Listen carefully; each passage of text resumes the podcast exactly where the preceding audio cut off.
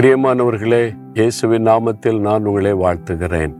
இந்த உலகத்தில் வாழும் பொழுது நமக்கு போராட்டம் உண்டு நிறைய உபத்திரவங்கள் உண்டு நெருக்கங்கள் உண்டு. இதையெல்லாம் நம்ம சந்திக்கிறோம். அப்போ நினைக்கிறோம் என்ன வாழ்க்கை ஒரே போராட்டமாக இருக்கிறதுன்னு கலங்குகிறோம். அந்த மாதிரி கலங்குறீங்களா? கண்ணுக்கு தெரியாத ஒரு எதிரி இருக்கிறான். அவன்தான் பிசாசானவன் சாத்தான் என்று அழைக்கப்படுகிறவன்.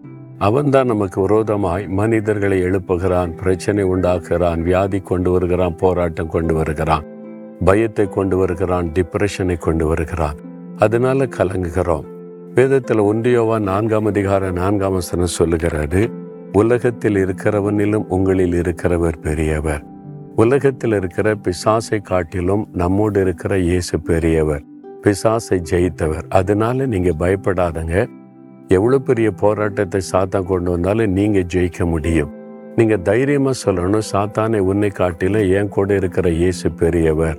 உன்னை ஜெயித்தவர் உன்னுடைய வல்லமை உரிந்து கொண்டவர் என்னோடு இருக்கிறான்னு சொல்லிட்டீங்கன்னா பயத்திலேருந்து ஒரு விடுதலை உண்டாக்கிவிடும் பாருங்க சென்னையில் ஒரு சகோதரி எப்பொழுது ஒரு பயம் மரண பயம் அதனால் நான் செத்துருவனோ மறிச்சிருவனோ அப்படின்னு ஒரு கலக்கம்.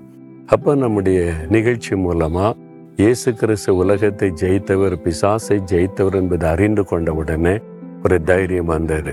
இயேசுவின் நாமத்தில் உன்னை ஜெயிக்கிறேன் உன்னை விட என் கூட இருக்கிற இயேசு பெரியவர் நீ கடிந்து கொண்ட உடனே அந்த ஆவி விலகினது பயம் போய்விட்டது மன அழுத்தம் போய்விட்ட பெரிய சந்தோஷம்.